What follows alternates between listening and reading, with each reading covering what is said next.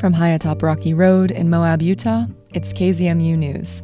I'm Emily Arnson. This is your news for Wednesday, August 30th. On Monday morning, a tanker carrying road chip oil rolled over on State Road 128, locally known as River Road. 3,800 gallons of chip oil spilled onto the road at Big Bend Campground near a parking lot on the side of the road furthest from the river. Chip oil is a tar like substance that's used to repair cracked roads. The spill was contained by the Moab Valley Fire Department's hazmat crew on Monday. This is Fire Chief TJ Brewer. So when we got there, we dammed and, and diked to make sure that it didn't go into any of the spillways, into the drainages or anything like that. Same, it's the road tar stuff, so it wasn't like a liquid that just ran real quick, so it's fairly easy to contain, and it solidified fairly quickly after we got there. Brewer says none of the chip oil reached the river. We had one of our guys get there within minutes of it, and he was able to build a dam to prevent it to getting any further in there. The tanker was hired by Grand County to do road repairs on the Loop Road in the La Sals. The accident happened on the way to the construction site. The truck company had hired a cleanup crew to come in and clean it up. So we don't do the cleanup portion of it. We just do the mitigation and make sure it doesn't get into the river or drainages and stuff like that. Make sure it doesn't spread any worse. River Road is open, and the truck company has hired a private company to finish the cleanup process. The BLM will oversee the cleanup efforts. If you have questions or concerns about the spill, you can contact the BLM at the phone number in today's show notes. Court proceedings for a mass shooting that happened at a Boulder King Soopers over two years ago are moving forward very slowly. The request for a second psychiatric evaluation of the accused shooter was denied recently to prevent further delays. KGNU's Shannon Young has more.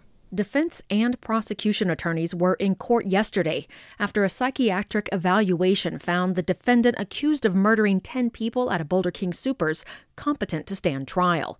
The mass shooting took place on March 22nd of 2021, and the defendant is the only suspect in the case.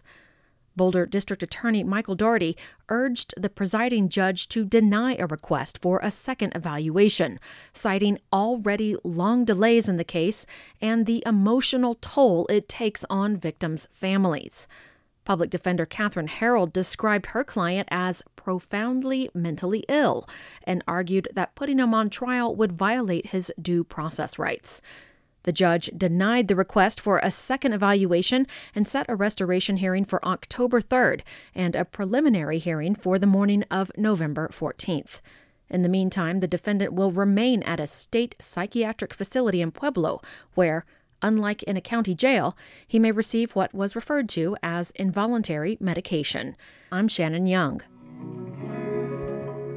As the days get slightly cooler, residents and bear habitats are brainstorming ways to discourage interactions with their hungry neighbors. Bears will usually enter a yard following the smell of rotting garbage or ripe fruit. As KDNK's Haddison Rensbury reports, Colorado is helping some communities to bear proof their towns. Thanks to a grant from Colorado's Human Bear Conflict Reduction Program, towns like Snowmass Village can now afford to make all residential curbside trash cans bear safe containers. 13 other projects throughout the state also received funds for similar initiatives. The harvest season also brings a unique challenge to living in the wildland urban interface, as there's no shortage of backyard fruit trees. These trees can beautify a property or provide a little extra food for tables, but their inclusion can also entice bears. One way to prevent conflicts with bears over fruit trees is simply to use the fruit. By doing so, property owners can remove a bear's reason for visiting the property in the first place. There are even companies and nonprofits who will do the picking instead. Carbondale based Uproot Colorado offers a gleaning service where they put the fruit they pick towards community members dealing with food insecurity. I'm Haddison Rensbury. In an effort to get more people out of their cars, the state of Colorado is offering financial incentives for people to purchase electric bikes. While pedal assisted electric bikes are more environmentally conscious than gas powered cars in the short term, their batteries do leave a footprint. KGNU's Report for America Corps member Jackie Sedley reports. E bike batteries can be finicky. They're often made of lithium and can overheat if left charging unattended for extended periods of time. Not only this, but they're incredibly difficult to recycle. With state and local incentives to get more Colorado residents onto e bikes, what to do about the batteries is a looming dilemma. Local bike shops are already finding themselves in the middle of this complicated recycling stream. May Blue Otter is the general manager of Small Planet e bikes in Longmont. She says they rely on outsourcing when customers come in constantly asking for help with recycling or refurbishing their lithium ion batteries we kind of fall on high C or call to recycle or batteries plus to do our recycling for us because we have no avenue at this moment that doesn't cost us a large amount of money because usually we cover the cost of that pickup and drop off, which means we have to pay for not only the gas of the vehicle that we're driving, but for the time that that employee is taking. And that's taking people away from our shop. Blue Otter does what she can to help folks with battery related questions. Blue Otter is a trained geologist and, as a result, understands the chemistry and other scientific components behind lithium ion batteries. With overcharging lithium, if your battery management system is not working correctly, your battery will get super excited. Keeping it plugged in, it's just going to take on that energy, take on that energy, and eventually it's going to expand and your battery will basically burp and it will be unusable. She says that, as with cell phones, four to six hours is plenty, and that charging for more than eight hours at a time can reduce overall battery life. Exposure to extreme temperatures can also wear batteries out faster. Back over in Boulder, the e bike fleet at the Boulder B Cycle bike sharing program deals with heavy use in Colorado weather. Boulder B Cycle General Manager Kevin Kraus says that high quality batteries cost more upfront, but it was a conscientious investment made when transitioning the fleet to all electric in 2021. Boulder B Cycle sticks to one battery brand that they feel is reliable and high quality Bosch batteries.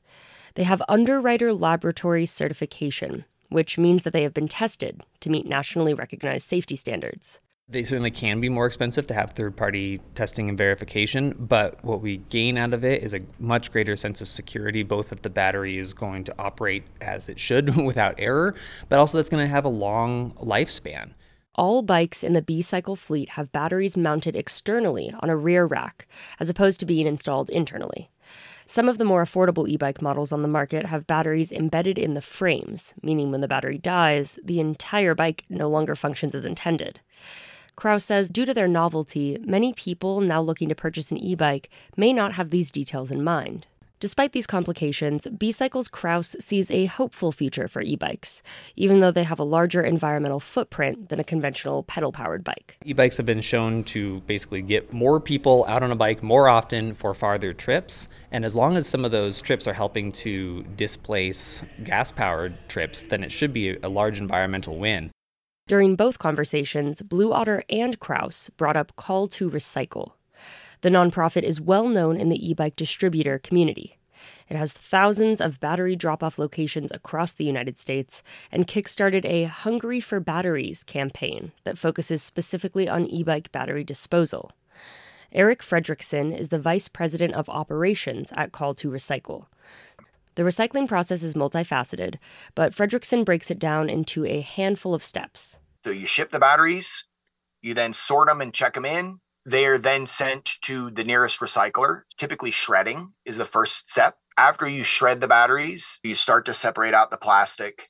You separate out the metals of value. So, those refined metals are now a product that can be sent directly back into manufacturing systems e bikes have taken center stage as Colorado continues to appear forward thinking toward greener and more sustainable transportation options. Ultimately, the journey toward integrating e bikes into our daily lives involves more than simply adopting a new mode of transport, and business owners and battery collection organizations agree it will take a collective effort to provide safer and more accessible methods of lithium ion battery recycling. I'm Jackie Sedley.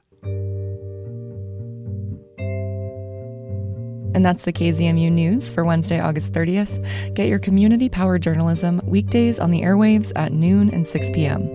You can also find KZMU News anytime online at kzmu.org or wherever you listen to podcasts.